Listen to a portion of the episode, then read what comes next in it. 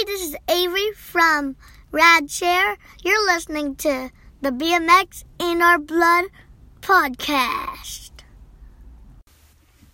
Hey everyone, thanks for downloading another episode of the BMX in Our Blood. So, thank you for the intro, Avery, Avery Hanger. She did the intro for radshare.org. Her father, Nate Hanger, and Steve Crandall are the uh, muscle and brains behind that nonprofit organization that is doing amazing things for the community around Richmond and in Richmond to uh, basically try to get bikes and safety gear so that kids can experience BMX the way that we all did when we were kids. So definitely check them out and do whatever you can to support that awesome cause. Speaking of Richmond, thank you, Powers Bike Shop, for continuing to sponsor the BMX in our blood. You all know where to find Powers Bike Shop in Richmond, Virginia, either online or in person, especially if you ever go to one of the jams held there in the parking lot of Powers or if you see him at a race. If he's vending at a national or Virginia state race, check them out if you're in any need of bikes or parts, or if you want to check out the Powers Bike Shop Museum.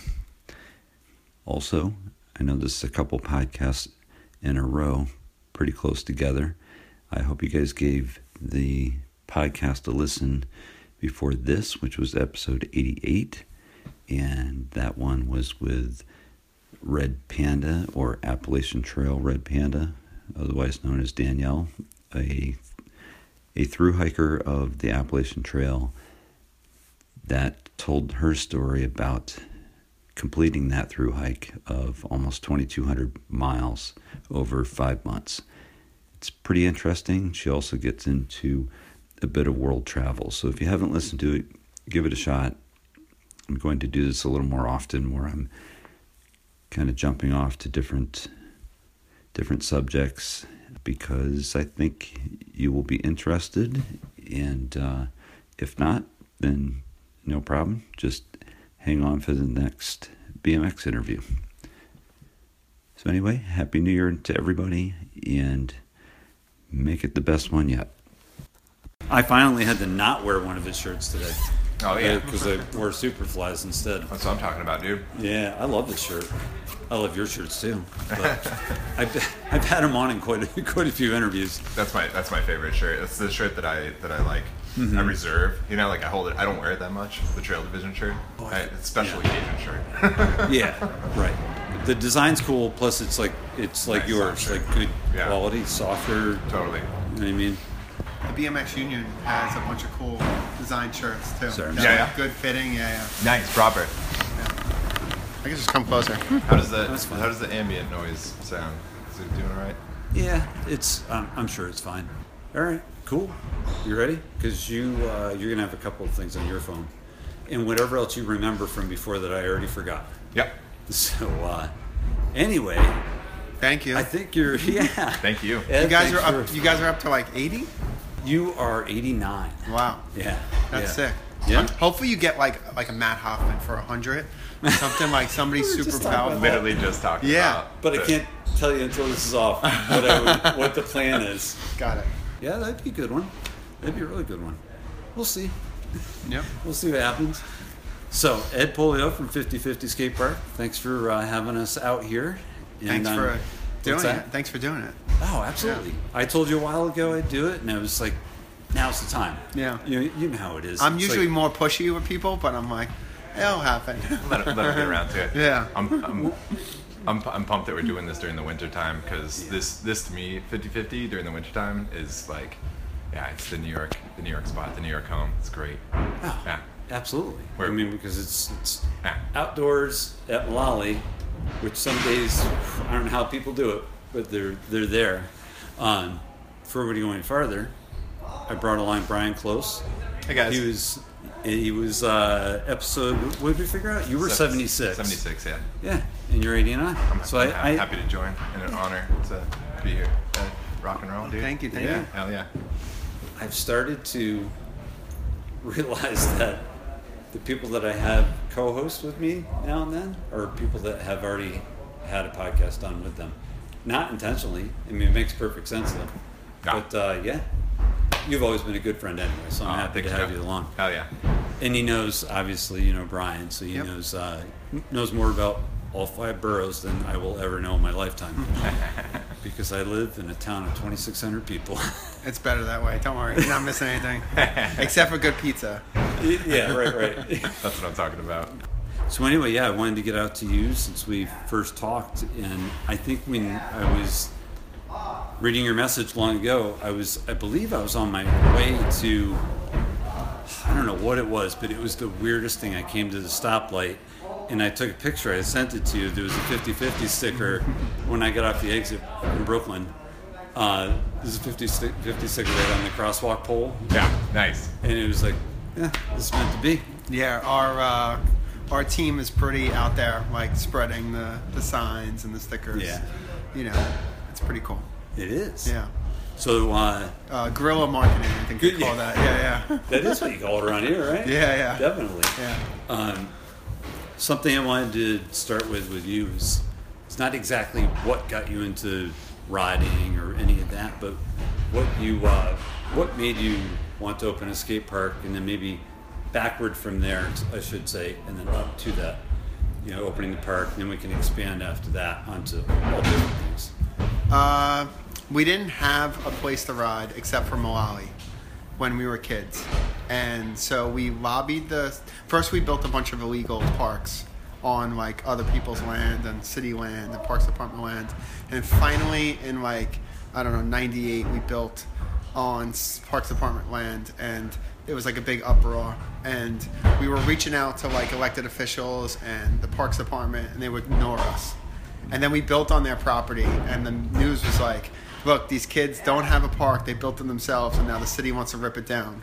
So then the parks commissioner actually called me back and says, hey, first things first, get your stuff off of our property. and after you do that, let's sit down and talk about how we could think about getting you guys a public park because you're not going to stop this right, and uh, they knew we were like motivated at the time. So, um, th- three years after that, the or whatever it be, the Ben Soto Skate Park opened, and we had that park from um, what was it? Uh, was it 10? Uh, 2004 to 2010, and then. Um, the parks department, the one commissioner that built the park, Yeah. he raised whatever seven hundred fifty thousand dollars to build the park. All new concrete, all new prefab ramps, and uh, you know the contractor that put it in and was all prevailing wage. So they spent three quarters of a million dollars to build this park for us, and it was uh, dedicated to a marine that was a bike rider that passed away in Okinawa, Japan, while he was on tour. And it was really his dream. He said, uh, "When I get back from the Marines, I'm either gonna." buy a house and build a bunch of ramps in it, or I'm going to build a skate park. Yeah. And like, it was really Ben Soto's dream to build the skate park. Okay. And when he passed away, we got them to build the skate park for him Yeah. in his memory. And then the new commissioner took over, um, and she decided she didn't want a skate park there anymore, and bulldozed the skate park.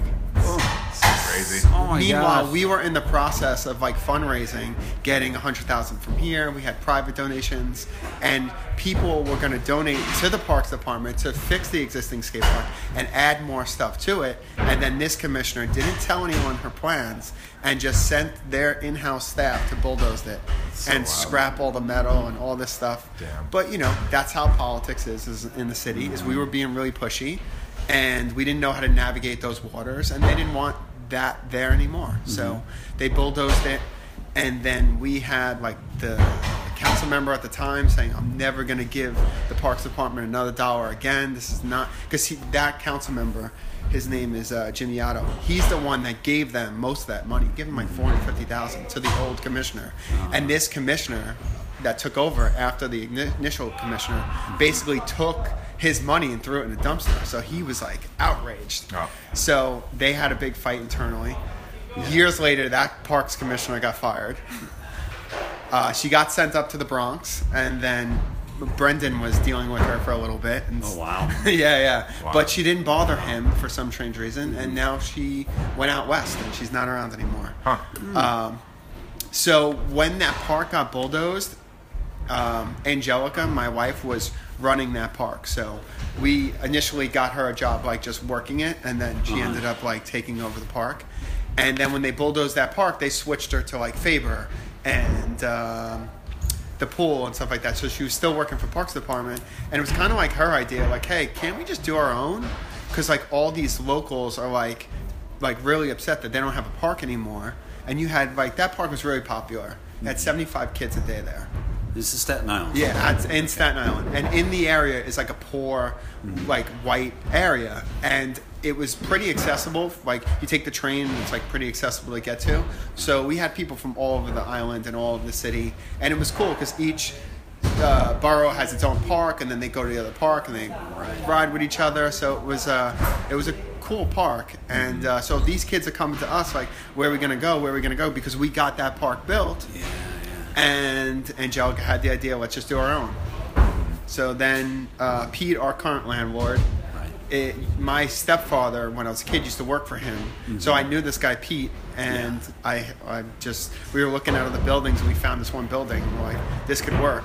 But the problem is, no landlord in his right mind wants to rent to a skate park because obviously, one, it doesn't make money, and two, you know, the amount of lawsuits that we get is ridiculous, and sometimes the landlords actually get entrenched in those lawsuits. Even though they have insurance and we have insurance and our insurance covers him they'll still rope the landlord in. So like and it's that's discouraging too is because this guy's got to deal with some idiot who broke his ankle and wants to sue everybody. And it, it's a it's a big mm-hmm. cesspool of garbage you know and it's it's not right. But you know the american system is there's right there's wrong, and then there's this area in between called the law. Right. And you could sue whoever for whatever at any time, and you're probably going to make money. so intense. It- th- just that that whole overview of the, of you of you guys rogue park building straight into fundraising, working with the city. Like Yeah. that's intense. And To, that- to a- and, and actually making it happen, and then and then when when the city, you know, whatever did you did you dirty or not did you dirty, but yeah, um, then going off and doing your other your, your own thing. Yeah, that's heavy. That's the that's the most heavy thing ever. I didn't know the back that whole backstory. It's so wild. A- And here's the thing where I tell kids to like, you need to pay attention to politics and like be involved and be registered to vote because, you know, one of the things we did when the park got bulldozed, uh, when we were first lobbying to get a park, mm-hmm. was we did a petition and we raised 3,500 signatures and we gave it to that, that council member, James Oddo, who then in turn gave us, you know, almost a half a million dollars for the park just because he's seen 3,500 signatures from like seven kids. He's like, wow, you know, there's definitely a need. And we did it in like two weeks, you know? Uh, so I would tell kids who, or people, you know, you got to be involved in politics and you have to vote. And, and because that's the, the back door to getting what you want for your community done is through politics. What's funny? What's funny is uh, uh, knowing knowing New York City, and uh, a lot of people that are listening right now may not know how how weirdly uh, un like unofficial things go. That there's there's I, I I feel like that the the beginning with with just throwing the skate parks together. There's kind of an air of like squeaky wheel gets the grease. And and it, I, I think that if you had come to them and said, "Hey, we want to build a skate park with some kids," they would have been like, "Yeah, it, you know, I, it doesn't matter, whatever." But the fact that you were out there doing it, and then and they and they they knew damn well that you were not going to stop doing it unless it happened. They brought you in, and then you know, and then once you once you build up that that uh, establish establish the the communication, then it just goes from there. That's that's intense yeah. working with New York City is on on another level. I admire you for that, dude. Like I've any of my, any of my small dealings with the city, it's it's stubborn, it's crazy. So to me, I'm always disheartened. It's really good to hear you say that. Yeah, whatever. Go go knock on the door, make it happen. I've, I've learned from like history and like learning. I follow like Frank Lloyd Wright and like his whole career, and he knew how to navigate the press to work in his favor. And I, I completely blame that. It's like studying Frank Lloyd Wright, realizing, hey, the press is how you get to this, and and that's why we got the park built is because uh, Tom, one of our guys, like reached out to all the press, and he was a really good writer, Tom Grunwald, and he hit all the press at the right time with the right story, and that all the press coverage simultaneously is what had the parks commissioner calling us back saying, "Hey, notice, how can I help you?" Yeah, Yeah. And I blame that like when we first opened the skate park in uh, 2012. I we got a ton of press when we first opened. New York Times article, Time Out, all this stuff, and uh, New York One, and you know all these local uh, news outlets. And I think when you do open a park, or if you're trying to lobby a park, try to get as much press coverage behind you because they're gonna alert you know thousands of people while you're just pushing to your inner circle. So like if you're trying to get a public park built or whatever it be, get the press on your side. You know, the more people listening to it, the more of a shot you'll have. You know. That's Absolutely. genius. It's awesome. Yeah, absolutely. So it was called the Ben Soto Park. Was the Yeah, concrete Benjamin park? Soto Skate Park. It wasn't a concrete; it was a prefab wood park. Oh, I'm sorry. Okay. And then uh, they bulldozed that, and Yeah. they hired California skate parks to like take garbage that they had left over Uh-huh. and rearrange it in the park to make it look like a street style park. Uh-huh. And it's still there to this day, and and I'm happy about that because it's just another park Yeah. for people to ride. But it's kind of sad that we wasted all that money and time. But I I try to look at it from a different perspective. Like everything happens for a reason, Mm-hmm. and if if that woman uh, didn't bulldoze that park, we wouldn't have this park here. Mm-hmm. And then I look at all the kids here that we help keep off the street, and we save them from you know going whatever ways. Right. And uh, you know if that didn't happen, this wouldn't happen. So there's always good and bad, and with death comes birth, and Sure. that's just the way it is. You know. That, br- that brings up a question already for me that I had way later on. Uh, so you, it, it sounds like you mentor kids, and, and the reason I'm thinking about this is in the Mullaly interview, we talked a lot about mentoring because those guys even help them with their homework. You know, they do all kinds of stuff. not saying you necessarily do that, but do you have do you intentionally try to mentor kids here?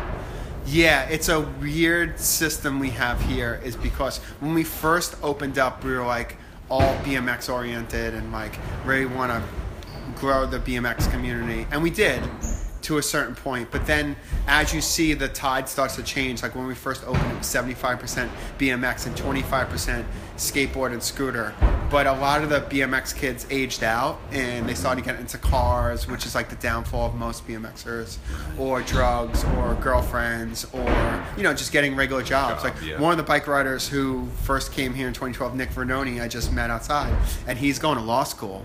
I mean, like this kid's like doing it, and like Uh-huh. that makes me really proud. Is that some of the kids I'll meet and inter- interact with, and then later on they'll do good things. But then there's also kids I know that came to the skate park, and then they're uh, getting felony charges because they're getting raided in houses where drug rates are. And then one of the kids who came here.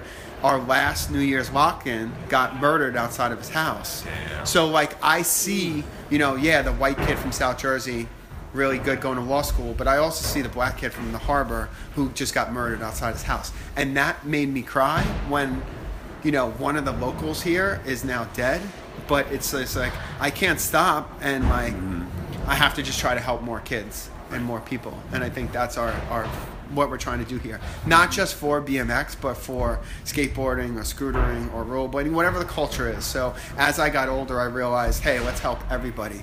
And who knows where 50-50 will be 10 years from now. We might be whatever, you know, just to try to help kids not get in trouble. I have another question for you then. So it's called 50 50 Skate Park. I'm thinking half of it is on the social mentoring aspect, and the other half of the 50 50 is the place itself. But I'm- maybe it meant something else. That's what I I'm, was going to I'm ask. not a creative person. Angelica actually came up with the name, and initially she came up with the name because it was 50% mine, 50% hers. And there's a skateboard trick called the 50-50 grinds. Sure. And back in the day, they used to call peg grinds 50-50 grinds before we just started calling them peg grinds. But currently, right now, 50-50 Skate Park is a woman minority business. So I gave my percentage. Uh, my one percent Angelica. So now the skate park, honestly, is uh, Angelica's Sure. So it's now 5149. Yes, Skate yes, yes. And Okay. I've honestly, I swear to God, you wouldn't believe this, but I've never taken a check from the skate park. I did the initial I, totally believe it. I did the initial investment. I don't want to talk about how much it was, Right. and I've never received that money back. Yeah. And still, we have to take money from our personal savings and other assets to pay the rent every month. You know, uh, so it's a little frustrating, but we want to keep this thing going. you know. Joe, Joe and I were sitting outside hanging out with the, the, the kids riding right uh, before before you rolled up, and I was telling him that, that you have to have a certain mindset. And uh, anywhere else in the country, people would have got a bunch of investors. They would have thrown together a park. They would have gotten paychecks through the whole construction of it, and they would have said, "This is how you start a business." And that is the normal way you start a business.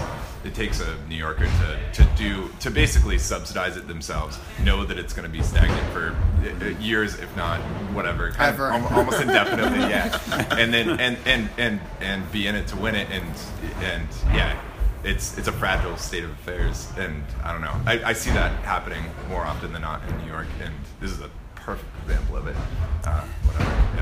I love all the people that are like, "Oh, open one in Brooklyn." I had this one client yeah. of mine that I hung artwork for. Like I'm hanging like pictures and stuff like that, and he has this rare collection. Like some of the stuff I was hanging was like sixty thousand dollar art pieces Yeah. in his like loft in Manhattan. he's like, "Yeah, you should open one in Manhattan." I'm like, "Yeah, you find me the space, and uh, Yeah. Yeah. you could pay for it. I'll run it." You know, uh, Just sell that one piece on your wall, and we're good. that maybe that would pay two months. yeah, right, right. Oh, But, uh, Manhattan, yeah. it- we're in this weird district here in Staten Island that's kind of like shitty, Mm-hmm. but like across the street they just built 944 upper end apartments. Yeah. So eventually this building will be gone and it will be a Whole Foods or Yeah, you know whatever more apartment right. buildings. So we're in this weird area where hey, it hasn't gentrified yet, but it's gonna. I just wish when we opened, we didn't open the skate park. We just bought the building and then Oh, opened the skate right, park right. because then we would be sitting on like a cash cow. Because literally, this building probably was worth about a million, a million and a half, and now the landlord wants five million. And everyone's telling me he's gonna get five million for that eight thousand square feet. And this may sound crazy to people, but yeah, five million dollars for eight thousand square feet is like what shit goes for around here. You know. Totally going right. And this is that's just for his space. Yeah, yeah, that 80 by that's 100. between two other buildings. Yep, eighty by hundred. It's so crazy to Yeah. me. Oh, to yeah. me, everything has to be separated by some shrubs or some grass, mm-hmm. Yeah. and that's your next building. It's this one. Here, it's like it's so crazy to hear that you're in between buildings, and that's your that's your you know eight thousand square foot. Yeah. we tried to buy a lot, and we were, our business advisor looked at our financials and was like eight hundred thousand max. Guess how much it sold for? Four. Two point five million. Damn. Three Okay. times um, more than Yeah, what yeah. we thought you know was possible. Right. Damn. You know, and that's how it goes.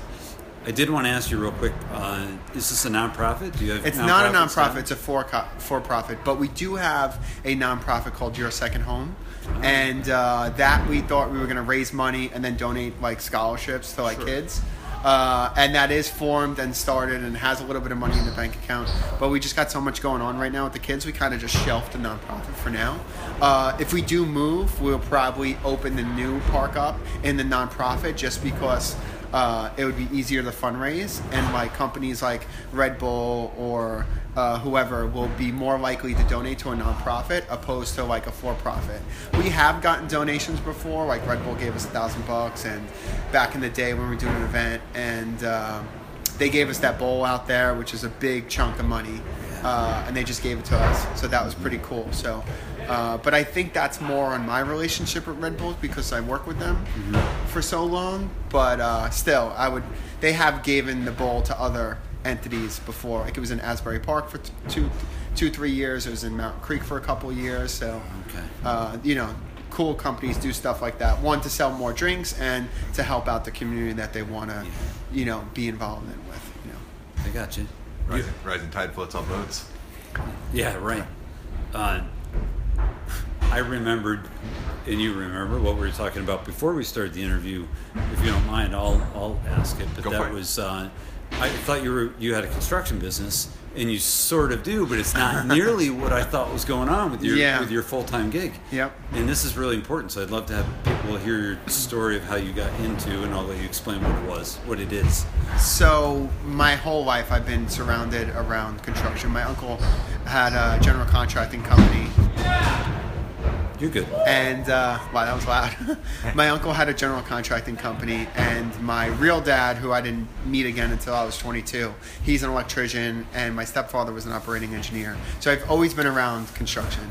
Uh, my mom has photos of me five years old driving a Bobcat, you know, and now I have a Bobcat, so I do that with my daughters. Oh, They're on the thing driving the machine, so it's kind of cool how it keeps going, Yeah. you know. Uh, but yeah, I've been surrounded around construction. We were kidding about Legos, but yes, Legos were my favorite toy as a yeah. kid. Um, but we didn't have when I first started. When I was in junior high school, my stepfather passed away, and I was 15, and I was kind of lost at the time. And I was in between of like in the graffiti world, and like I had one foot on a BMX pedal and one foot on one hand on a spray paint can, and I kind of got in trouble with graffiti, so I kind of left that alone, and I got more heavy into the into the bike riding. And uh, we didn't have a place to ride, so we were just riding street, or like somebody would make trails and we would go ride them. And then I was working with my uncle, learning carpentry and getting a skill saw and hammers and tape measures. So we started just building our own stuff. And that started happening when we were about 15, 16 years old. So, you know, we just didn't know how to build ramps. We just figured it out. And uh, that's why we got the Ben Soto Park, is we were building ramps on other people's property. And then, Right. um, so in 2006, 2005, I was working at Animal Bikes. And I was building all their ramps and helping out at the warehouse and Okay. building photo sites for Delecki and Yeah, yeah. you know when they were really popping, doing Yeah. really big things at the time. And uh, uh, Bob Scerbo got hit up by Red Bull and was like, "Hey, we want to do an event with you guys, and we want to take over the Asbury Park Casino Uh-huh. in Asbury and do like a, a BMX event." And Bob was like, "Sure, we'll do it, but you got to hire the guy who we use here. We don't want you flying someone in from California." Build, and they were like, "No, no, no, we got to get a professional." And this, and they're like, "No, this guy's professional." And Bob wanted a park that was going to be like construction site, urban, thrown together, kind of like the way that Animal Warehouse Yeah, was oh, yeah. in the early 2000s. You know, it was like kind of mm-hmm. pallets and stuff like that. So Red Bull took it into like a different direction. We had like a bus there. We took a roof of a building and made all this crazy stuff. And what was really cool about that Red Bull event is one, they were like, you got to have a company. You have to have an EIN number, and I don't know if people know what that is. And it's an employer identification number. Mm-hmm. So a corporation can't issue a check to someone like that. They need to issue it to a company, and you have to have an EIN number. So I didn't have an EIN number, so I met with the Red Bull rep, Dave Rule, and he's like, "Yeah, you have a company, right?" And I'm like, yeah, yeah, yeah. We got a company. It's no problem. I mean, I had a backup plan. I could work out with someone who has a company. But anyway, that made me start my company in. Uh, You guys in your hustles. I've, lit- I've literally, I've literally done the same thing more than once. You guys Yeah? kill Oh, me. oh yeah. All the Yeah, things yeah. that- No, I definitely, I definitely registered with the IRS with my EIN. I'm set. Man. so we So, yeah. figured. I went on LegalZoom that night after I met with the guy. I knew we had the job, Uh-huh. and uh, we made a corporation, and Mm-hmm. you know, been working for Red Bull ever since. What was cool about that Red Bull event is they flew all these guys in from all over the country to ride the event. Nice. And guess who won the event? Garrett Burns. No, no, no. They put it was a team thing. So they took the locals from the area. Yeah. So like Pat La, uh, Lolligan, Oh, um, sorry. uh, from Utah, but he's from used to be from Philly. Big Daddy. Yeah. Okay. Uh, Augie Simoncini, Jared Washington, and I forget there was somebody else. Oh, uh, Dave from Belcher from Philly. They took the locals and they put them on like a scrap team. Yeah. And those are the guys that actually beat out Really? Corey Martinez and yeah, all these Really? Van Homan. Yeah, they beat all those guys. That's amazing. So I thought that was pretty cool how you would put all your money on the big guys, Yeah. but it was really the scrappers that like Yeah. you know who weren't even supposed to be in the event. Mm-hmm. But Bob was like, no, no, I gotta make a team for my these guys, these guys, and then they ended up winning the event. I it was pretty it. cool. Yeah, That is Too awesome. yeah, So, well, there's proof that judging is fair. yeah, yeah. Not always, but usually, usually it's fair. What what age what age did you start riding? Uh, I started about when I was 15. You were 15? Full on Sweet. like freestyle. And you said that was 2006, right? Uh, what- what year did you say that was? Uh, I was born in '82, so Yeah. uh, no, I. So that was that like. Or my- not not not when you started riding when the when the Oh, when I started the Asbury company? Park, Asbury Park thing happened. all Yeah, that was stuff, 2007. Yeah, sweet. Okay, Nice, cool. not too long ago. You had mentioned Ryan Corrigan, which uh, there's like th- this this podcast since its inception has been has always been like the six degrees of Ryan Separation. Corrigan. Yeah. So Ryan is the man. You mentioned him out there, and I was like, Yep. whoa. So if you want to mention that, Oh, sure. cool. Uh, another connection of why I think Red Bull gave me the job is uh, Nate Wessel. So in like 04, 05, I was helping out at Mullaly a lot because we mm. didn't, re- you know, we didn't have a park, and we would just help each other out back and forth. And I went up. Danny Parks called me up. He's like, "Hey, Nate Wessel's coming in. He left X Games to come help us build some shit. Do you want to come and, and help out?" I'm like, "Sure." So Danny connected me to Nate, and we were all building. Like we did a big rehaul, rehab of Mullaly at the time because Danny got a ton of money from Home Depot and then invested into Mullaly. Okay. So I worked with Nate. I actually it was like in the middle of August. I got heat stroke. I passed out, and it was like it was like the funnest time, you know, learning like the right way to build ramps. Yeah. Because Nate like is the master, and uh, yeah, worked with him there. I saw the X Games course before it was out. he showed me like designs of it. He was like drawing it on the way to Home Depot. It was crazy. And which uh, which uh, X Games? uh, I think he was designing the 06 X Games. If I'm where? if I'm not, that was in LA at the Home okay. Depot uh, Center or something oh, like that. I got yeah, you. yeah. Okay. Got. Uh, yeah, and he was. I'm like, this is what you send to ESPN. He's like, yeah, I sketch this and I fax it over them, and they and they give me a budget. like super like nonchalant. You That's know? amazing. It yeah. is. It's that's totally amazing. Man. so I worked at Mullaly, you know, for free. I was an intern, just whatever, helping, moving, building. And then Nate actually invited me to like a Red Bull ramp build off in Jamie Spritzer's yard in, in Chicago. So like he flew me out there and we all built this uh, setup. And Corrigan was one of the guys who I met on the on the first job. Uh, with Nate, and uh, he built this sick ass bowl corner that looked like the Wu Tang W. Awesome. at Jamie Spritzer's backyard. And yeah, uh, we've been friends ever since. I worked X Games with him in 06. And Yeah. last year we had a project in Texas and we worked together as well in Austin. So yeah, we stay in touch, me and Ryan. I mean, that, that's Yeah. great. I mean, he is such a cool guy. And So everybody you interview knows Ryan? Yeah, pretty much, pretty much. Or the six, you know, one of the six degrees of Yeah, Ryan. yeah, yeah. So you know, I could talk about Dirt Sculpt Dave, Dave King, and Yeah. Ryan Corrigan.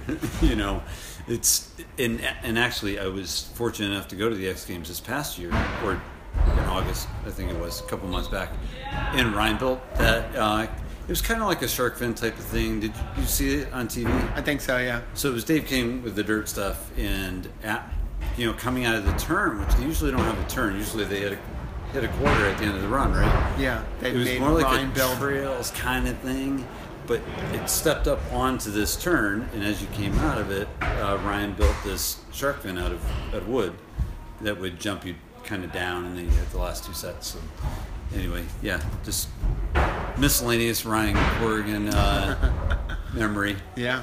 Plus, him working with Dave King away from that, you know, because Dave King does the ESPN stuff, but doing uh, the mountain that I've been having my fundraisers at, that Powder Ridge, Ryan came up and did a bunch of the features, things there? wooden Yeah. features, yeah, yeah. But anyway, that's way digressing. So, um, you mentioned Lolly. Do you want me to keep going with the? Well, I, I yeah, th- this is all totally uh, amazing to hear. I love, I know. I love these stories, It's dude. They're so crazy. I didn't expect this. The, the the podcast with the with the old school New York heads are always the best, dude. It's, it's such such You're good not stuff. biased at all. Yeah. No, I love it. I, I moved. I moved here. I moved here in 2007, and so I kind of caught the cusp of what I feel was like a really great time. That I, I literally moved here right as the banks were closing. Yeah. And so, uh, yeah. Uh, the only the only thing that I wanted to, to, to hear from you more on was, uh, yeah, just just Mullaly Banks like pre. Uh, so you, you started riding in what like '98, I assume, right? Yep. Ish. And within by by 2006, you were you were working at Animal. Yeah. You were building parks. You were p- petitioning the city, and then on top of that, there's there's a heavy scene going on. Um, how was riding in the early 2000s in New York? Well, one thing is you mentioned the banks closing. Yeah. And right now it's December 30th. Uh, it's December of 2019. And the banks still aren't open. Yeah. And it was 2007, right? And Uh, they told us, the, the DOT it, yeah. told us it was going to be closed for a year. Yeah. okay? So, Still not open. The more you know? hear, yeah, there was there was people checking in. I heard rumors. It was like, they pushed it back a year. They pushed it back two years. Yeah. and now whatever. I Uh, think it's gone. a couple kids. They clipped the fence. Have have you been over there when they clipped the fence? Yeah, fence? we actually we uh, somebody brought some ramps there Oh yeah. Some. that say 50-50 I skate park. yeah, I may, I may have heard about that. Yeah, It's kind of a friend of a friend guy from somewhere Yes. I did hear about that. Some extra grind boxes went there, and some launches went there. And they may, if, if I understand the same friend that you're talking about, it's uh, they're still there. Yeah, I think Right. so. I hope so. The la- I went, I don't know, was two, two years ago? I think. Yeah, I think it was two Uh, years ago. I They went through. That was the last time I went. brought there. Uh, yeah, the first time I went to the banks, actually, I met Worms and Ruel. Uh, Worms, Ruel Smith, and Tyrone Williams at Mullaly, and they actually took me my first time to the banks. Nice. Yeah. And it was a pretty crazy thing, like watching skaters and bikers jump over the wall at the small banks. Yep. It was it was pretty crazy, and watching videos of it in the past, it looked like it was even crazier in the past. Yeah. And uh, like, but I did get to ride it before they ruined it and put all those benches in and those stupid planner things and stuff like that. So it was pretty awesome uh, growing up in that time frame. I would like to say it was the golden era for New York. You know, Oh, yeah. when the Banks was there, and then they opened the Chinatown Banks and the slanted wall and all that stuff. So it, it was a good time. Definitely. Yeah. Uh, did you want to ask about anyone in particular? When it fits, you can. If now's a good time or not. Um. Yeah. Not, Okay, who not you were anyone in involved particular. If I think of stuff, yeah. Okay, cool. Uh, da- da- da- da. oh, uh, I thought when I interviewed Mullaly, uh, the guys at Mullaly, I thought there was some kind of ramp trading going on, or maybe you gave them some ramps or something. I thought they said that in the podcast. I'd have to. Yeah. No. Uh. Was there something going on there where you guys were helping each other out? Yeah, so when we fir- before we opened the skate park, uh, the 50-50, uh, the it's a it's a crazy circle. Yeah. Uh, the old commissioner of parks, we were privately meeting with him to do an indoor skate park at the Cromwell Center next to the ferry. Okay. We were privately meeting with him, and we actually got Red Bull to donate all the ramps from the Asbury Park event in 2007 Oh, okay. to the Parks Department. Okay. So we picked them up from Asbury, brought them to Parks Department. We staged them inside of the Cromwell Center. So they sat there for two years, and we were kind of like being pushy, like, "Hey, when are going to open this?" And I did an interview with the Staten Island Advance, and I released it. And the Adrian Benepe read it, and it wasn't supposed to be released because nothing was approved yet. So the commissioner was kind of mad at me because I released it to the public. Yeah, yeah. And uh, long term short, long story short, he ended up resigning, like, uh, well, retiring. Sorry, um, he retired and left. And then the chief called me up and was like, "Hey, I know you have all these ramps here. Can you take them out?" So we took them out. We set them up in my friend Alex's backyard, Alex Avila, and his father was like super cool and like he had this massive like 60 by 150 deep backyard so we took all those red bull ramps brought them to alex's house we had them for two years and then right about the time we signed the lease with this place and we were helping the landlord clean the space out we had all these ramps in alex's backyard and he was like hey i need to get these out of here Yeah.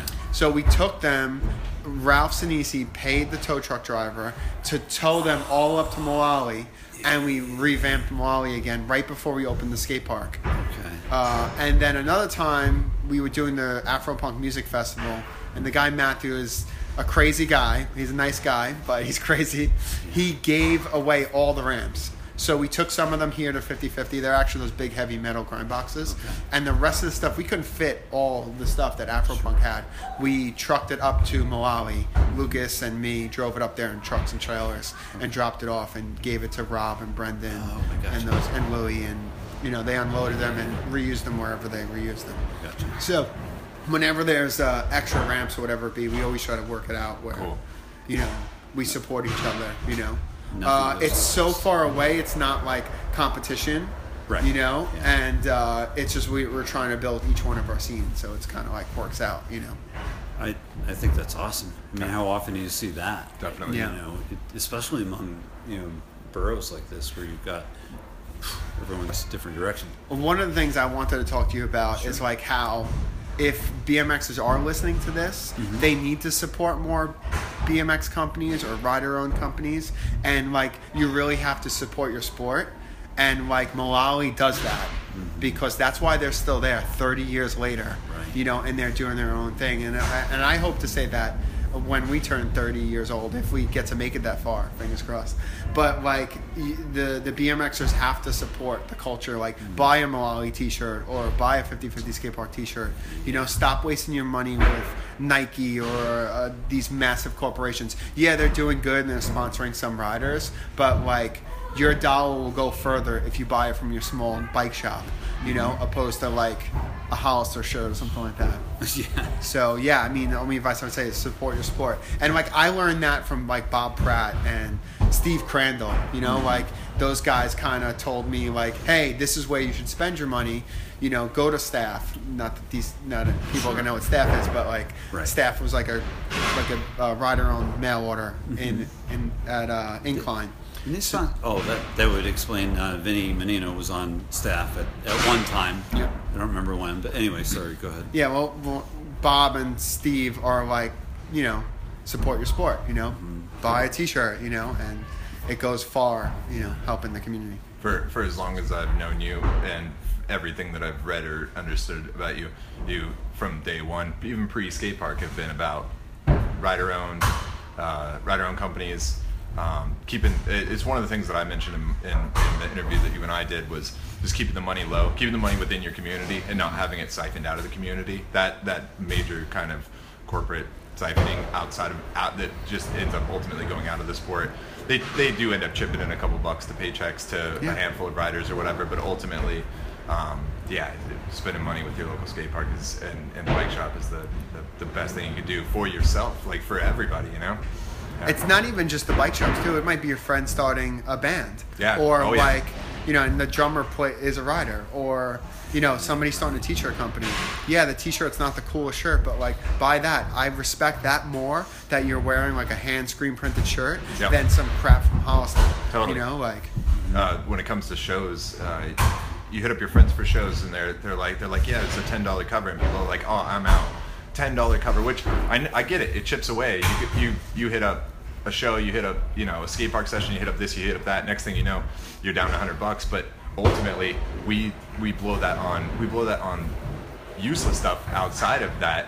Yeah. It it's not it's not blowing it when you're paying for a show. It's not blowing it when you're going to the skate park. There's nothing, no better memories than going to a skate park or going to a show. You'll remember those for the rest of your life, and it's you know, ten bucks, some Yep. fifteen bucks. It's not the end of the world. It's yeah, that's that's where you put your put your What's dollars. crazy too is if you look on the back end of things and like say you do ten dollars and you go to a show or a skate park or whatever it be, the connection that you make with that some that one person might get you that job in the future. Yeah, totally. You know, and you talk about mentoring before and.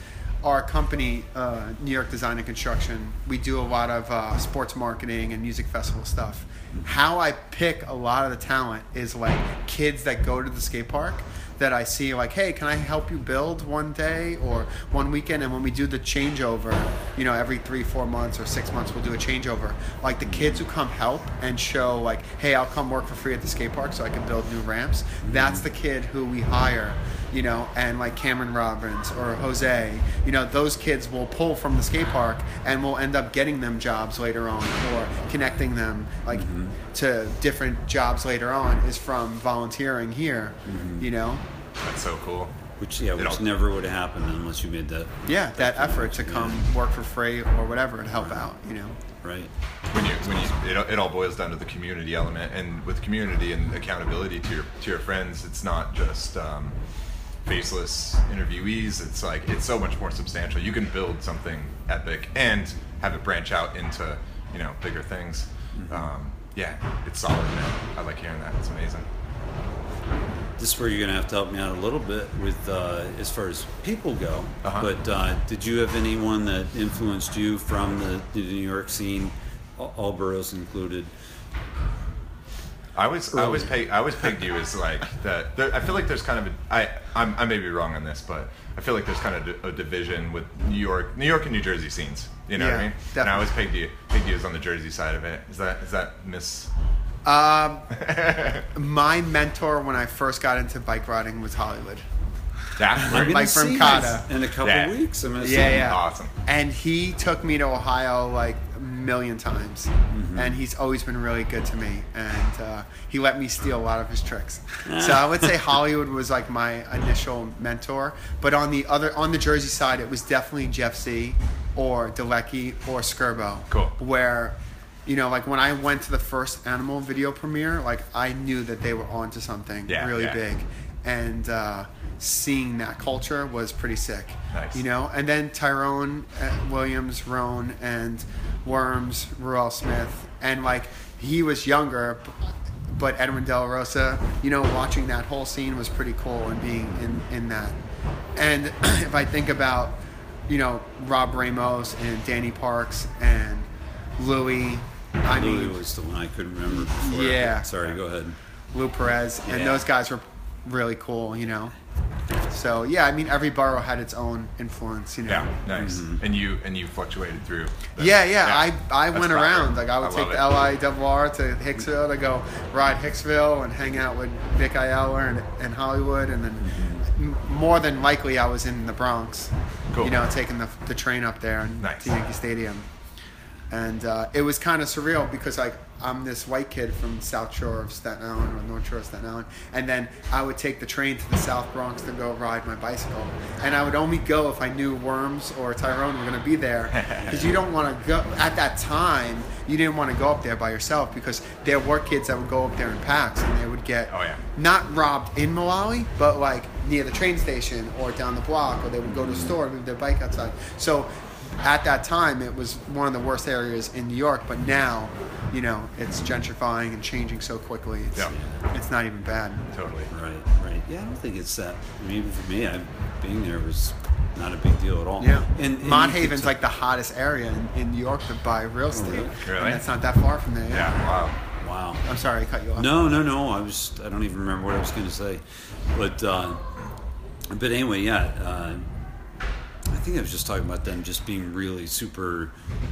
I, and I've heard stories, you know, that were brought up in that podcast about how they they would make sure people got out of there on time before dark Yeah, and got yeah, back, on, yeah. you know, on your way home. Yeah. So, uh, but now it seems totally different. I felt completely safe there. Yeah. In fact, over the years, I don't. I don't think I ever felt too unsafe there. But I think the local kids know not to mess around in that park Mm-hmm. because there is a connection Yeah. to like the, the the people who go to the park and like the really bad people. They know, you know, those guys are not to mess with.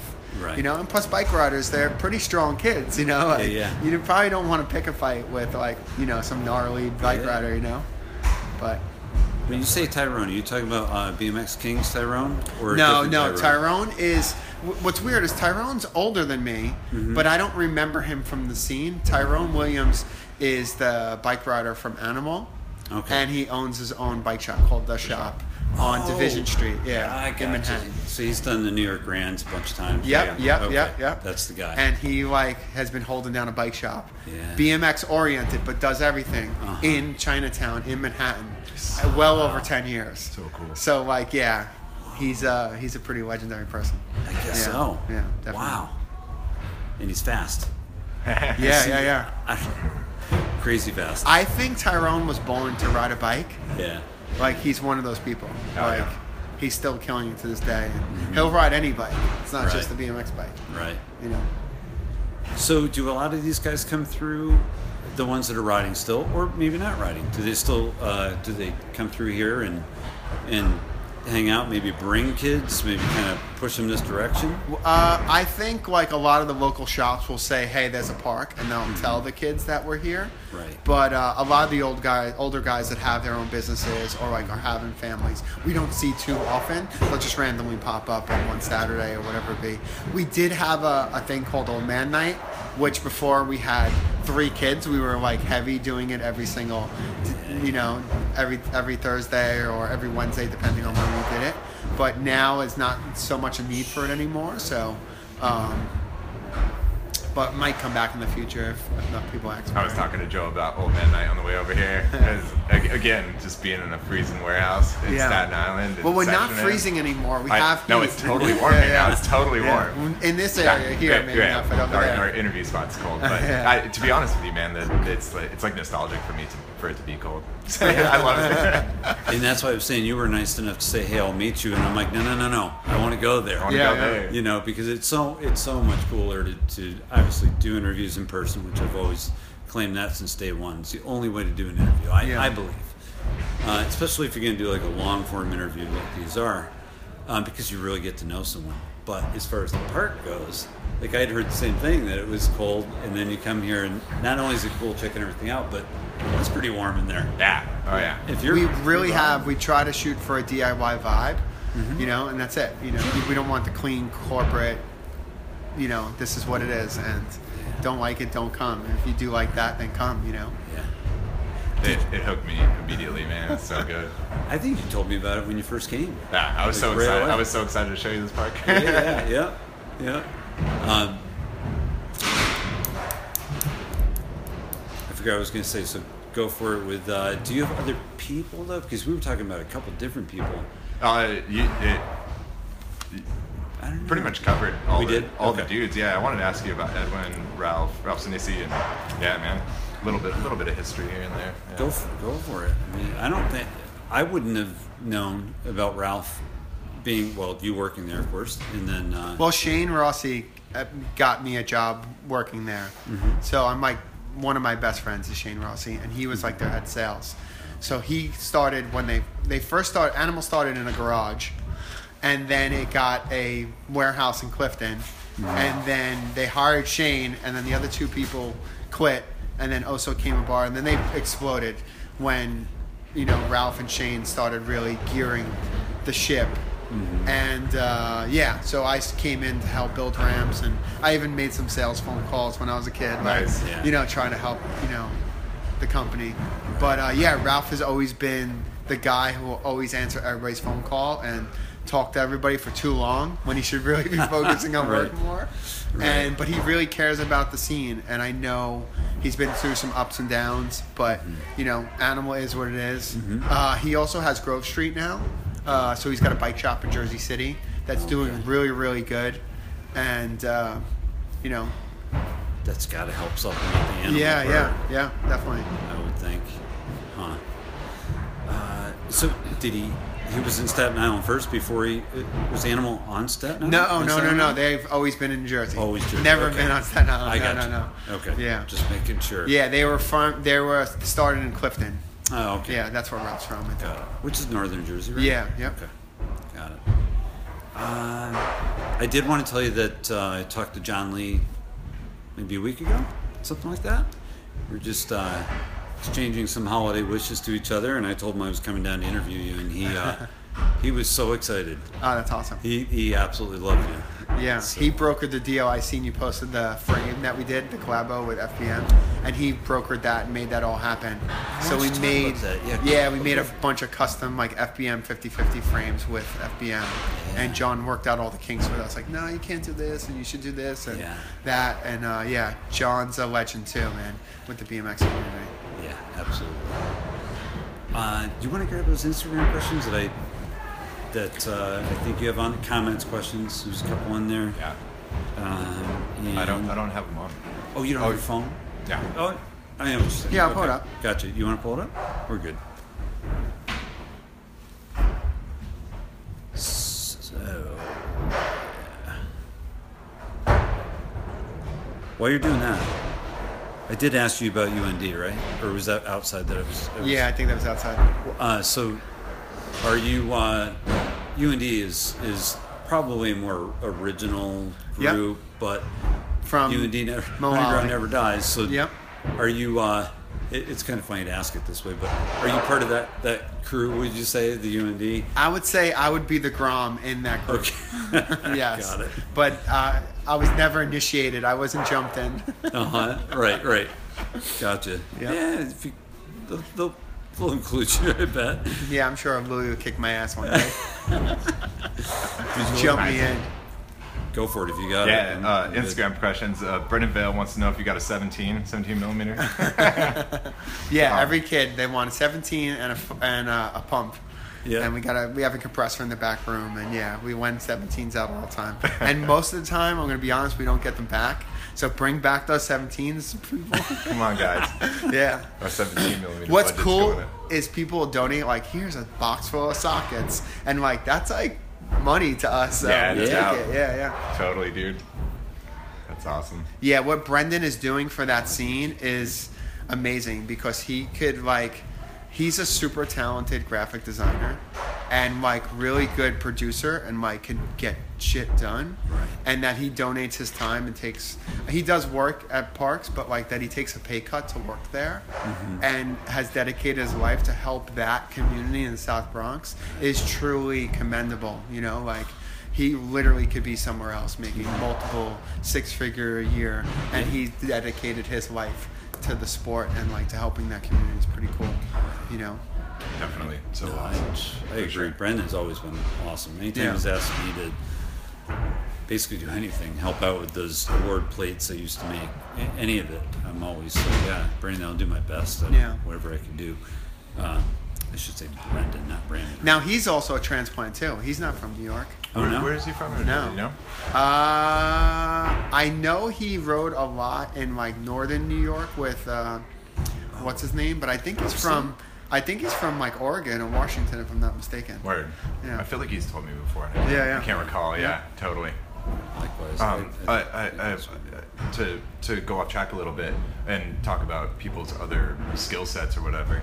I, I was admiring your coasters and keychains and every 50-50 branded everything. Until we were talking about the stickers, the slaps and stuff. Um, and the screen printing too. Yeah. Uh, yeah. Screen you're a printing. screen printer Yeah, too, I, so. I got to bring it up, of course, man. Got the BMXer screen print crew, soups, you, me, whatever. Yeah. um, how long have you been screen printing for? well we're not screen printing anymore Yeah, wait. we kind of took a different run we're doing vinyl Oh, cool, nice. now. Uh, it's a, it's a, it's not as nice with the vinyl because Yeah. it cracks a lot easier. But uh, if you look at markets, right, we're not selling to the Macy's kids. Yeah. You know, where our market is more like the Old Navy kids who Yeah. want, you know, who can't afford a lot, and you know, if they're gonna buy a T-shirt, they want a deal. So we go for like two T-shirts for twenty five dollars or something like that, Sure. or you know. So that's the market, and doing multiple screen printing is just multiple color screen printing or whatever it be is, is super costly. And then you got to do runs of like 24, 48, or it's not worth putting ink on the screen. Yep. So now we bought a uh, vinyl cutter, and Angelica just heat transfers everything. So Nice. I'll cut it out and delete it, and then she'll it'll be on deck, and then she'll just uh, heat transfer it. And I actually learned that from uh, the the three block guys. Oh, yeah? Cool. Yeah, like they gave me a lesson about that. Sweet. And uh, what was cool about the, the block is they actually got them screen printed, and then they they actually heat Trim. transfer them Yeah. on. There's another system, but our thing is, uh, you know, multiple designs, and we make as we as we need it. Because you never know. One day you need a bunch of smalls, next thing you need a bunch of mediums. If you already pre-printed them, you're Yeah. like screwed. It's set holding, with that design. hundreds of dollars worth of stock. Yeah, yeah. Sitting there, definitely, man. Screen printing, the, the labor of it, and also, yeah, the back the back stock of it is a nightmare. It's pretty intense. That's good to hear. You're making things efficient. But uh, yeah, my friend Mike Tarazi, uh, he doesn't answer my phone anymore, but uh, he's the one that actually taught me how to screen print. We like kind of learned together. Went to Pearl Paint when we were like kids and bought some Proper. like set and like figured out how to put the emulsion on the screen and, and burn a screen. And then we were, you know, I was helping him make T-shirts Nice. as a kid, and he had his own clothing brand at the time, Level Ten, and then. You know, eventually he got a job for MTA, and then he stopped doing his art stuff and like Yeah. just drives trains now. Nice. But uh, that's where I learned it. And then when we had Adrian, our first daughter, who's now five, so I guess it was like four years ago, we took her to Disney World, and we seen Disney. Like if you go there, they have everything. Like there's Disney chocolate, and there's Disney coasters, and there's Disney keychains. So we're like, hey, this is like little crap that we could make. And like sell, and it would be like cool. Like, who the hell's making like a, a 50 50 keychain or a wallet? you know, right. like, so we kind of made all this stuff. And uh, our construction company, we have a CNC machine, and Lucas made me buy a, a laser engraver, so now he's in charge of making all the, you know, laser engraved stuff, which would be the coasters Yeah. and the, Oh, the nice. refrigerator magnets and stuff like that. So it's another creative way you could get Mm-hmm. with cool little things, Sure. and then still remind your customer base of you. Because you know the refrigerator mag- magnet is on their fridge. Maybe it'd be another thing. Oh, I should go back to the skate park because you're constantly It's reminded totally a of good, it. a great reminder. Yeah, yeah. So good. I, uh, I had a 50-50 tumbler. My, my, daughter, my daughter broke it this year. I need. I want, I want one of those so bad. Limited run. Yeah, I mean FBM showed us that like glasses work, Nice. Yeah. and then we started doing glasses and coffee mugs. You know, Oh, right. completely ripping off Steve. You know, and uh, you know, yeah, yeah. yeah. and. Mullaly has one too. Ah, yeah, really? I I have a Mullaly cup. Sweet. Yeah, I have a Mullaly coffee cup. Yeah. Cool. That's awesome. Uh, Yeah. I, uh, what was it? One of the times I was here, you were. I think it was just after you'd screen printed. You were just screen printing like wood panels. They had all Yes, the like wood yes. Panel collage craziness. That's another person uh, I got that from. Is uh, when we redo the skate park, we'll have all this extra plywood. So we rip it down to eight and a half by eleven pieces of wood. It's mostly half inch plywood or quarter inch uh, birch, or maybe it's masonite or whatever it be. And we'll screen print on it, or we'll have the kids screen print it, or just spray paint stencil on it. And then we leave them outside, and they're like little signs or plaques, and the kids take them home. So it's another reminder. And it's I we must have made probably like twenty thousand of these things. Yeah. You know, there's and the kids take them home every time they come. It's pretty crazy. You Listen know? to this. Tearing apart awesome. ramps with the Well, straps. it's, it. it's well, diverting the wood. yeah, yeah, Realistically, yeah, I yeah. don't like filling a landfill up with garbage. Exactly. Yeah. Exactly. Yeah, that's what you're explaining. Being and then so you make art. resourceful. uh, Kids make art out of it, and they take it home. This is like the Yeah. best thing I've ever heard. It's so genius. Where dude. It's so actually here's a pile of I it. we're, we're interviewing on a stack I of wanna- eight and a half by eleven. Yeah, wood. I, I keep looking at that one over by the door, uh, and, and I'm like, I, I gotta I gotta donate and, and grab one of those or whatever. You know, Yeah, I'd love to take have my 'em. hands on one of those. You'll never get me to take anything What- without me donating or something. What's crazy is like if I look in all my cups and stuff like that, Mm-hmm. and it's like that Mullaly cup is like the most cherished Yeah. thing that I have. Yeah. Like in all my dishes, you could take everything and throw it in the fucking garbage. that was my But 50-50 that- tumbler, man. Exactly. Like yeah, yeah. literally. That's what you want. It's like those little things, the Yeah. customized things, you know. Oh, it's so good. That brings up a, a, a question. Um, I was going on the website, and Brian and I were talking about this on the way here. I'm like, oh man, I can't really see anything on the website that would give you maybe a spot to donate or whatever. And then we were talking about like, who the hell reads websites anymore? Yeah, yeah. Like, Everything's so- Instagram. So how do you Yeah. do you market through Instagram, or how do you, how do you market to people that may not come to the park, or do you just market to people that are at the park? Market to people that are at the park. Um, we did have a web store, Mm-hmm. And we would get an order in every month. But to run the web store Oh yeah, costs X amount of dollars, and it doesn't cover I know where you're going. what the orders that are going out. And then we got caught up in the scam where they ordered multiple scooter stuff to an address in Delaware. Ah. So Angelica puts this order together where it's like six hundred dollars, and we're like hyped, like, damn man, this is the biggest order we ever got. This is so great. We send it out to Delaware, and then the card gets bounced back, and they stole all of our money, and then we lost all that product. Yeah. So like that's when she is like, I'm not doing this anymore. Yeah. So if people do want to support us, if they go to eBay, you could search 5050 Skate Park, and we have Wow. pins, T-shirts. We got a couple bikes up there, and like we'll sell our own stuff there. That's perfect. And it's more like eBay kind of protects the the seller, Mm-hmm. opposed to like direct to consumer. Yep. You get a fake credit card, you're screwed. Oh, yeah. And like Yeah. how bike shops like Powers does online, and I don't know how they do it. And what I've been reading with the trends is like 20% of the crap gets returned anyway. Ah. So it's like super damaging to a small business A lot that. of work, and yeah, totally, man. Plus, you're running cards, so that costs every Yeah. time you run on it, accept a card. Three percent. yep. Off record, I tell, I'll tell you how much money I lost on one of those scams through the through my work. It was, I can believe it. Oh, I was I was, poof. Talk about feeling bad, especially since I'm playing with someone else's money. Have you ever lost money doing sales like that? Yes, but with t-shirts, my t-shirts 25 bucks a pop, and I've Yeah. had uh, chargebacks maybe five or six, but it would, it's not. It Yeah. wasn't. Yeah, it wasn't a big. Yeah, because you're order. manufacturing your own stuff. Yeah. Meanwhile, like we manufacture our own It's, stuff it was as well. disheartening as all get out. I'm just, you, yeah, that twenty-five dollars sometimes between eating that morning and not, you know. Yeah. But but yeah, not to that level. That's, Yeah, that's, for- that's, that's sad. For us, we bought somebody else's product Yeah. to sell to resell it, so we lost on markup every is yeah, end. Yeah, yeah. totally. Right, Such, right. So many levels. That and the uh, the lawsuit stuff is so yeah, so disheartening. I mean, yeah, the Yeah. lawsuits with the with running a skate park. It's crazy. Uh, this kid got ninety thousand dollars for breaking his ankle. Damn. And this other person's getting six hundred fifty thousand. You know, like it's it's sick. You know. Yeah. Yeah. Which does that start to jack up? Oh your yeah, rates? without a doubt, everything Liability goes up. goes yeah. up real well, quick. here's the thing: try to find the company right now mm-hmm. to insure a skate park. Yeah. Good Right. luck. Totally. Okay. You know, I, I, I blame the connections that Angelica and I have. It's why we're still here. You know, it's because we have the right connections with the right people. But mm-hmm. like without those connections, I don't I don't see you getting an insurance policy Yeah. in New York. You know, it's going to be crazy. You Yeah. know?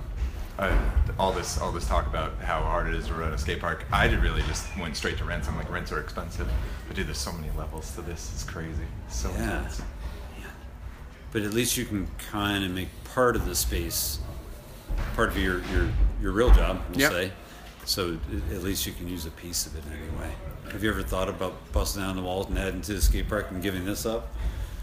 Uh, Is- is we he- actually had a mini ramp in here. Yeah. Oh, that's Yeah, right. You yeah. me that Well, we took Okay. the mini out because the kids made it an illegal boxing ring.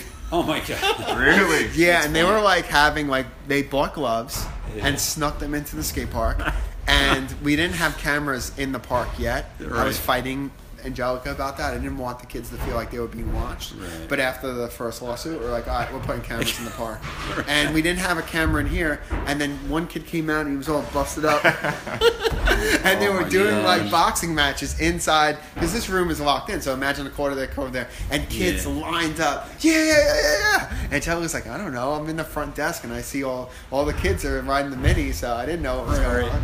And uh, yeah, they were beating each other up in here. to, to describe to describe this to you guys, there's a small room that fill it was filled with a mini. There was no barrier around it. It was literally you walk Wall into the wall. door and then, yeah, wall to wall, Yeah. mini ramp, and and then you close the door and there's not and there's nothing. Yeah, it- it's just free for all. That's intense. Yeah, That's awesome.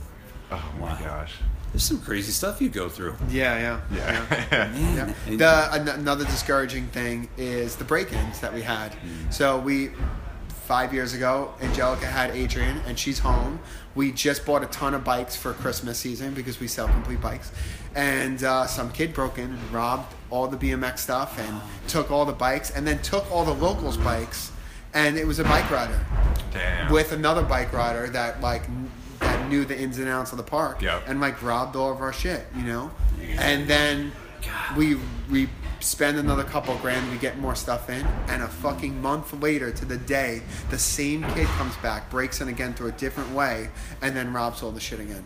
Damn. So like, and then took another local's bike. Yeah. Luckily, like you know, the guys got bikes and like everything worked out. King helped us out. Robbie helped out Nick and stuff like that, and mm-hmm. like it worked out. But you know, we lost thousands of dollars each Yeah. time. You know. wow. Such a roller coaster. Yeah, So I mean, intense. like you got to be a real shithead to like Yep. rob from the local skate park. Lowest And like I understand you need a bike, you take one bike, but you like took everybody's bike because people used to just leave their bikes here. Right. No more. We don't. We don't want that anymore. You know, Yeah. we don't want to be responsible or feel responsible because you're lazy and don't want to bring your bike home. You know. And, and that's a direct loss, right? Unless you unless you use uh, insurance, if, if you insure the, the, The- contents of the park. The first time we didn't use insurance, but the second time we did Yeah. because we're like we can't do this. Same thing happened like uh, when we first opened. We we had a killer month the first time we the first year we opened, but then Hurricane Sandy happened, and then that flooded the park, so we had to redo the whole park, and that was like twenty five thousand, redoing all the bottom layers of the plywood and, and new display cases and all the product that we lost. So that was kind of disheartening too. And we were so new, I didn't want to put a claim in with the insurance company because I knew they would they would drop us. It's, it's kind of disheartening. Yeah, you just take the hit and that's- keep that's- going. That's heavy, man. And then we had I had like an American Express for my credit card, right? Mm-hmm. And like ran up the bill twenty five thousand. And then like we still need to buy more stuff. Like we're like still buying more stuff, and they cut my credit card off. I'm like, listen, we just had this like superstorm. I don't know if you heard of it. Yeah, right. Hurricane Sandy. Like Yeah. people are dead, and like we. What was crazy is all some of the kids lost their houses, Uh-huh. and they would come to the skate park and like help us clean up and like get internet and like charge their phone and like charge their computers and like we were like a little hub after Sandy because we got our power turned instantly back on because we're like in a business area. Sure. And it was like, and here we go, this credit card company is cutting us off right when we need them the most, Mr. Business Credit Card. Now I don't, you know, use them anymore. Damn. But, uh, you know, that Wow. was pretty rough. You've endured some stuff. I was just Yeah, gonna yeah. say this whole this this whole all the stories are just the craziest highs and the craziest lows, one after another, right back to back. Right. I don't know, and it's the yeah from support to yeah being Right. kicked in the nuts. Right. You said 2012. So Yep. for this place, so that's wow. That's that's a lot. Seven years, almost eight of uh, yeah. of- It's going to be eight years, July 7th. yeah. There you go. Congratulations. We So- can just call it ten years if we want to. We'll just do it, do a big, do a big jam here. Just call it ten. Oh, I wanted to ask you about uh, events you've held here. Um, any any stick out in your mind that are that were that were yeah. Uh, we were doing the animal events here every year, which was really cool. Uh, we were doing animal jam every year. Animals kind of slowed up, and we've kind of slowed up as well, so we haven't been doing that too much. But the animal jams are always epic. Brendan held a big event where we, the people gave him a bunch of stuff, and that was a pretty cool event. The King of New Yorks that we had here were pretty cool. You Uh, had them also. yeah, we had two King of New Yorks here at the skate park. Uh, Danny's kind of shelved King of New York uh, for right now, but he's strategizing on how he could get more money to do it again uh, at Mullaly again. Um, what else is there? Uh, the one of the coolest things I think we did recently was the the loop. What's the loop? Oh, that Uh, was outside of here. Yeah, with- so we took over Front Scotty Street. Cranmer's crew. Go ahead. Yeah, no, again. No, no, I, I don't know it as well as you. I wasn't here. You tell it. So tell it was right after Scotty's injury in Vegas uh, with the tail and he was in the hospital. So ho- hospital calls were probably crazy, or whatever it be. So we did. We always do a Halloween jam, and it's like a big fundraiser for the park, and the park makes a lot of money. But we were we were doing okay, so we were like, let's do a fundraiser and give the money to Scotty's thing. So we advertised it as Scotty Cranmer fundraiser, and we built a full pipe prefab in the skate park. And then the morning, we took over the, the block, Front Street. We blocked it off, and we set the full pipe in front. Nice. And here you go, like the cops are driving by, beeping, waving. The Department of Buildings, who like literally should have came and said, "This is not up to code. Shut this down." They like looked and smiled at us, and I don't know if they didn't want the paperwork or Yeah. they knew that we were doing it for a good cause or whatever it be. But we built a full pipe in the middle of a New York City street with no permits, no nothing, and then had our event and then ripped it down, Uh-huh. and no one knew anything of it. Yeah. And uh, yeah, we raised a bunch of money and we gave it to uh, the Road to Recovery thing for Scotty Cranmer. Oh, you did. that's Awesome. So that was pretty That's cool. Yeah. Yeah, that is wild. I forgot all about that. I'm so glad you asked about events because Yeah. that one, and anyone can find that on Scotty Cranmer's YouTube channel. Yeah, it's It got over a million views on that thing, so I was pretty proud of that one. I'm not surprised. Yeah, W- Um, so, well, that brings up Dom Sim- Simsidi in, in, a, in wait, way, 'cause Yeah. he's the one guy that made it? Or did someone else He's make the from only group? one that landed it, yes. Yeah. Dom's like one of our locals, Dom Simoncini, Alex Avila, and they've been with us since we opened, like fully supporting and riding the park and Yeah. trying to promote the best they can. So yeah, it's been uh, pretty cool. I think someone even asked, Tyler. is Dom Simsidi Yeah, going to yeah. be there? Tyler AR 87. I wonder will Don be there? Is it Prater? Maybe? What's that? Is it Prater, maybe? Tyler Prater. Dom was actually here pretty late with the Cranmer crew, and they were filming a Oh, I video. Right. They were filming a, a, a YouTube video last night with the Cranmer crew. oh, crew. sweet. Nice. Last night? Yeah, last night. Kill. So Oh, that's I don't awesome. think he was here pretty late, so I don't think he's coming here today. No, no. Yeah, yeah. And then he actually runs uh, like uh, his uncle has and his dad have a construction company, so he's that's his like his daytime gig, you know. Yeah. So he's, I mean, he's a local, you just said, right? Yeah, he's, yeah, yeah. He's only down He's the- actually a down the transplant street. too. He's from Forked River, and then he moved to Staten Island. Oh, okay. You know. Huh. Usually people move from New York to New Jersey. Right, right, right. He kind of went backwards, Right. while his cousin Augie made the right move and went to LA. Yeah. Did You know? Augie came back for a little bit? Did he stay? Yeah, he was living here for a little bit, but he uh, constantly changes girlfriends and Yeah, decides to move back. And Yeah. yeah, he's pretty crazy. Yeah. Yeah, yeah. But he's back in LA now, and I think that's where you need to be if you're going to be a professional bike rider. Sure. You know, like no one really pro lives in New York anymore, right? Word. Yeah. Right? Yeah. Maybe temporarily or Yeah. whatever, but uh, We got we got we got priced out. Yeah, yeah, right. It's, it's hard, man. The It's priced crazy. out in the seasons. It's, It's- all right. You know? it literally the the economy here is is hard. It's intense. Yep. it's you, the cost of living doesn't even come close to what the pay is. I, I, you have to you have to have a lot of uh, money makers, you know, in the household to be able to afford it. I think Totally. And Yeah, or live in a rent controlled apartment. which means you if you're lucky. for a while. right? Yeah, if you got a rabbit's foot. yeah, right, right. But I think what's going to happen is like every major city goes through it, right? Uh, Detroit was super expensive at one time. Now it's Yeah. Dirt, cheap or becoming affordable in some areas. Sure. So like New York's at the top right now, and so is San Francisco. But like they're not going to be there forever. Everyone's going to realize, hey, it's better living in Austin, Texas, or better living in Denver, Colorado, and all these folks are going to switch and go there and inflate that area, and then maybe New York will become realistic again, and maybe San Francisco will become realistic again. And it's a good foundation to start a good BMX scene. Um, Yeah. The, the Everybody the leaving. ruins of- yeah, these beautiful glass skyscrapers that's, it, with garbage in the streets below it. Man, it's perfect. I don't know. I love this city so much. As much as I hate it, I love it. um, uh, uh, 708 video, that's a. Uh, Jerry. Jerry, yeah. Jerry Uh, DeLeon. yeah. Um, basic question. How often do you guys change up the layout, uh, keep fresh? I think you briefly mentioned that. I did briefly Yeah. mention it, but I'm gonna uh, reiterate. Yeah. When we do like a crazy Red Bull job, we'll have like an extra extra extra material. Like they'll do a marketing event and.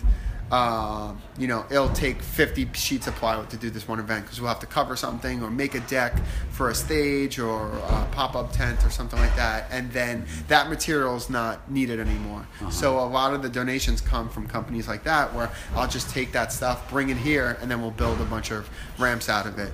We did a uh, mini drome for one of the fixed gear races in Brooklyn, and we basically took that and then we built that curved wall ride that was here Nice. uh, a couple years ago. So we're constantly taking old crap, reusing it, and then building something out of it. else Was that the figure eight one? it. Uh, yes, the figure yeah, eight one. That, Yep. Yeah, that was crazy. Yep. That was so awesome. Um, Just checking the batteries. Fine back here. It's doing fine. Miserable, Miserable Shop says, "What's up?" Um, Andrew, right? Andrew. Yeah. Andrew York. York. Yep. yeah. Um, Malarkey Motorsports 4130. Um, when did Church Street ramps finally come to an end? See now, he must be real. He must be a, my age or from the old thing. So the church ramps were behind St. Mary's Church, Uh-huh. and that was like an illegal setup that we had for like a year. And it was this really nice guy. He owns Reynolds Shipyard in Rosebank in Staten Island. So this guy owns the whole waterfront. And he runs a shipping business. For some strange reason, he owns this one lot, and it's got a concrete foundation. It's a concrete slab, and we built ramps on it. And we were there for years. Yeah. Uh, no, I'm sorry, one full year, Right. solid. Nobody bothered us. Then this idiot gets a dirt bike, and we had trails up the block, and he snapped it. He was high on uh, what? The, what was he doing? What's that? Embalming fluid shit. Oh, where? No yeah. What's that? Totally. Dust. Yeah. Angel dust. He was doing angel dust riding a dirt bike around, like one of like loser kids from your neighborhood. And he snapped his ankle off his leg on a dirt bike, and he's ah. sitting there smoking cigarettes, and like his ligaments and his bones popping out, and all the kids are like, "What the hell? You're not in pain?" And he's like, "What the fuck do you want me to do?" Meanwhile, he's on drugs. That's why he doesn't feel the pain.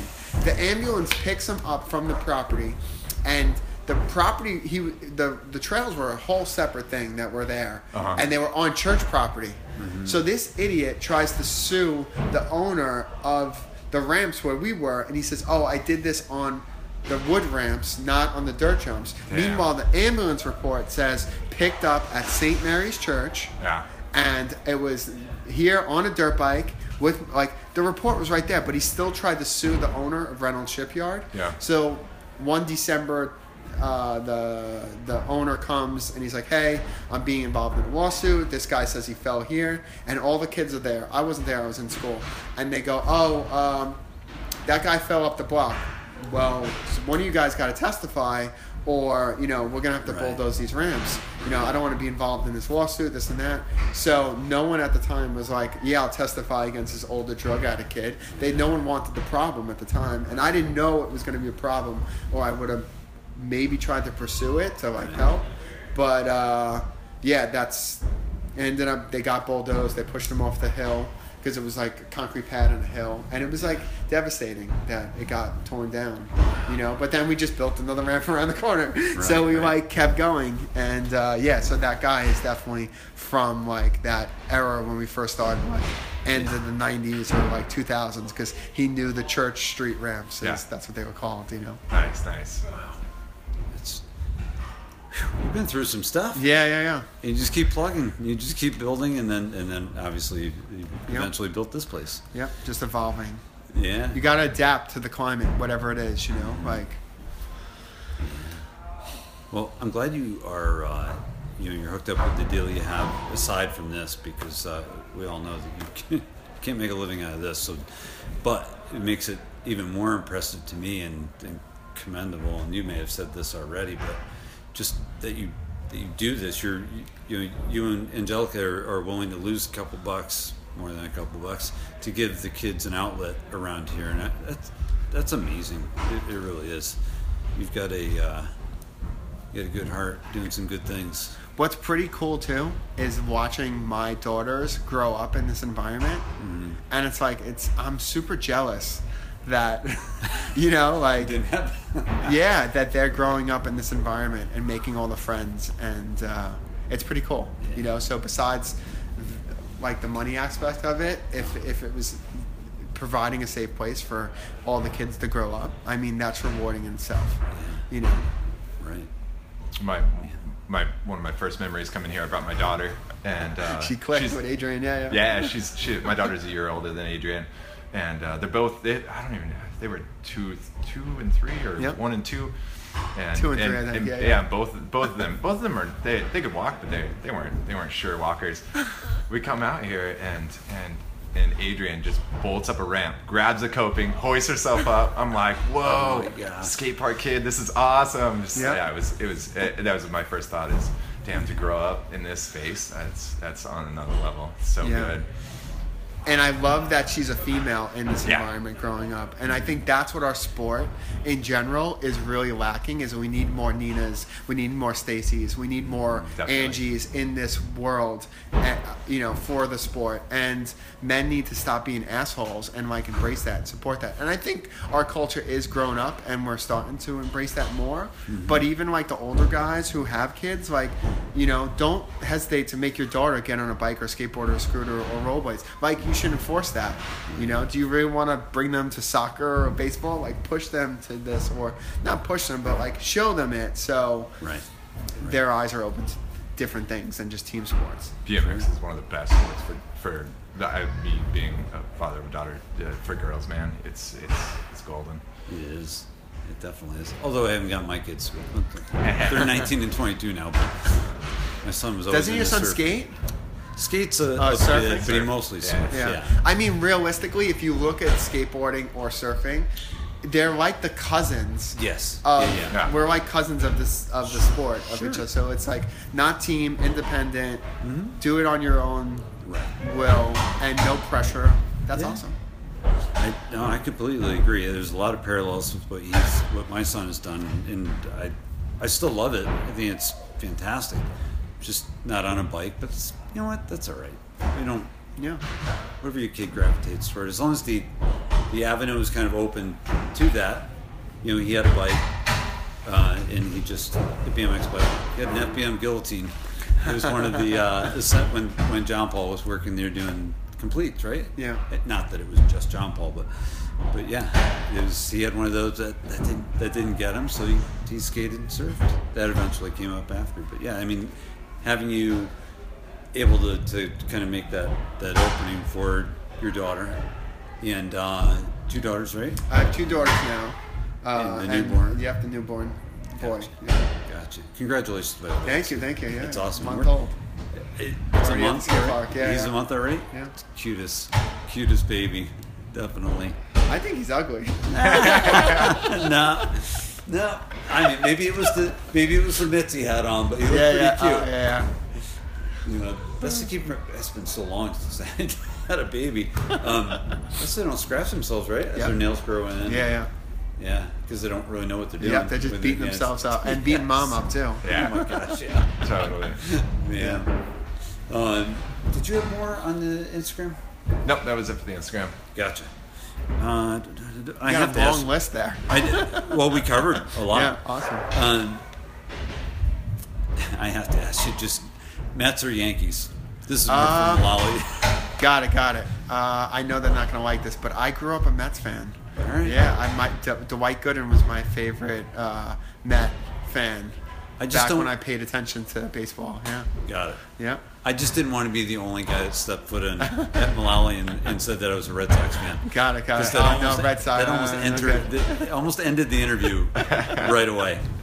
Yeah. I'm gonna repost that interview because I was listening to it uh, today going to work, and uh, it was um, the beginning part's horrible, the intro's horrible, but the the conversation with those guys, and, and you know them all well.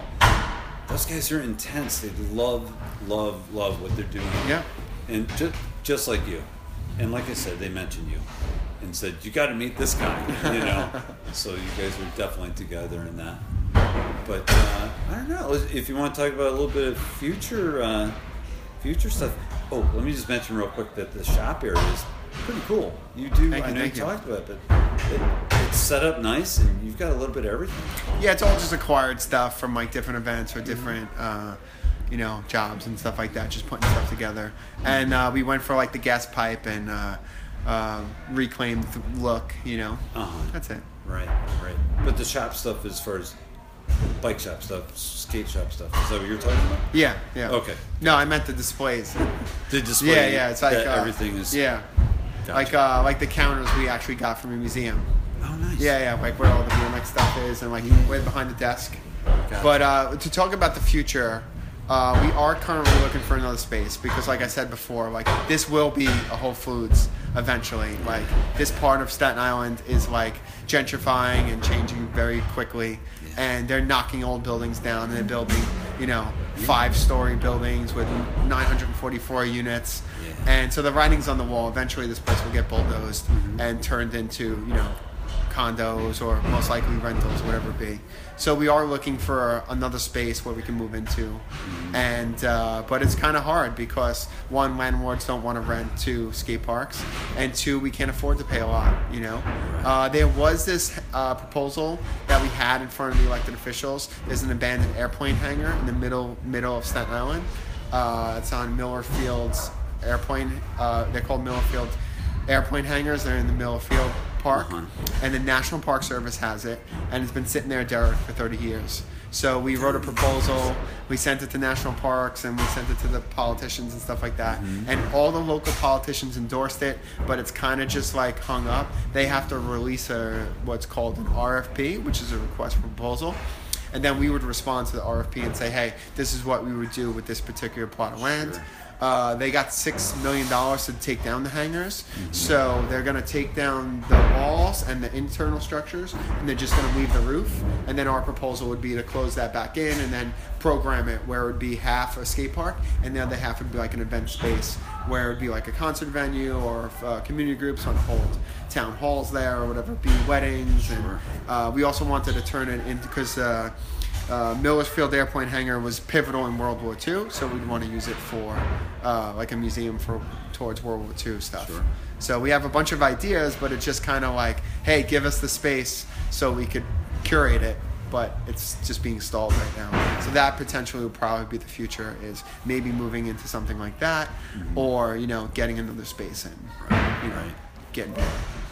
Another reason to have people support this, so you can keep your head above water or get your head above water, and and uh, start putting some money away for whatever the city won't cover, right? Yeah, yeah.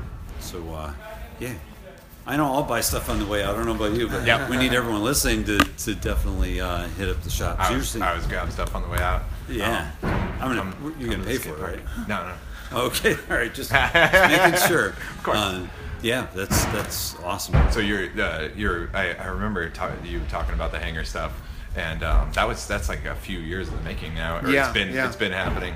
So Well- you're but so you're you're you're currently active.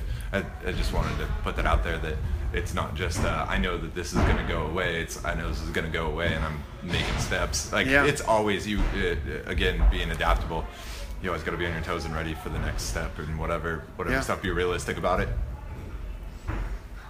It's kind of like CBGB in New York. Like we thought that would be there forever, but eventually it went away. All right. Totally. Now it's like a granite place or art place or something like that. Yeah. You know, on the Bowery. on that note, know. on that note, this skate park is that this this, this place like I don't know. Uh, every, everyone should get to it bef- while it's here. Yeah, while it's while it's in its while it's in its yeah, while it's in its prime. The new ramp setup is totally gorgeous. Thank you, thank you. It's Amazing. Definitely. And I love that bowl. That Yeah. bowl's awesome. Bikes and, and skate, right? Do bikers and skaters get along here? Yeah, it's weird. Now the newer kids, like Cameron, Mm-hmm. the one kid, he came here. He was like one of the first ten kids who came into the door, and he came here on a scooter, got into skateboarding, and then eventually Alex and Dom got him to buy a bike, and now he's a full blown, blown like BMX rider. Nice. But like, but he'll do everything. He'll come here and grab somebody's scooter, or he'll skate a lot. And it's like now they're doing all three. Yeah, when before, when it, you know our demographic was like, oh, skateboarders, uh, rollerbladers, we all hated each other. But now they're all doing everything, and they're all friendly with each other. So yes, the younger kids are getting along. It's the older guys that don't want to be around other sports. Yeah, You know? totally. Get over it, seriously. Yeah. yeah. Right. It's it's scooters at the park. Like, Yeah. it's not the end of the world.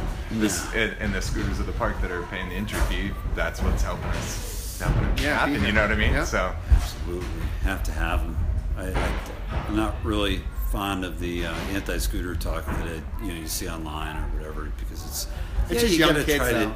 right, right. Yeah. But, I mean, if they're not there, exactly what you guys are saying. I mean, that's that's Yeah, there'd be no there would be no indoor skate parks Yeah. in New York City, Or or, in general. Yeah. no, exactly. without the scooter culture. And Yeah. ask ask anybody, Chad from Ramp Riders, or you know, Sure. whatever the spot. Yeah. They'll mm-hmm. all tell you the same thing. Yeah. That's another surreal thing is like how the skate parks keep in touch with each other. Like there's a skate house in LA.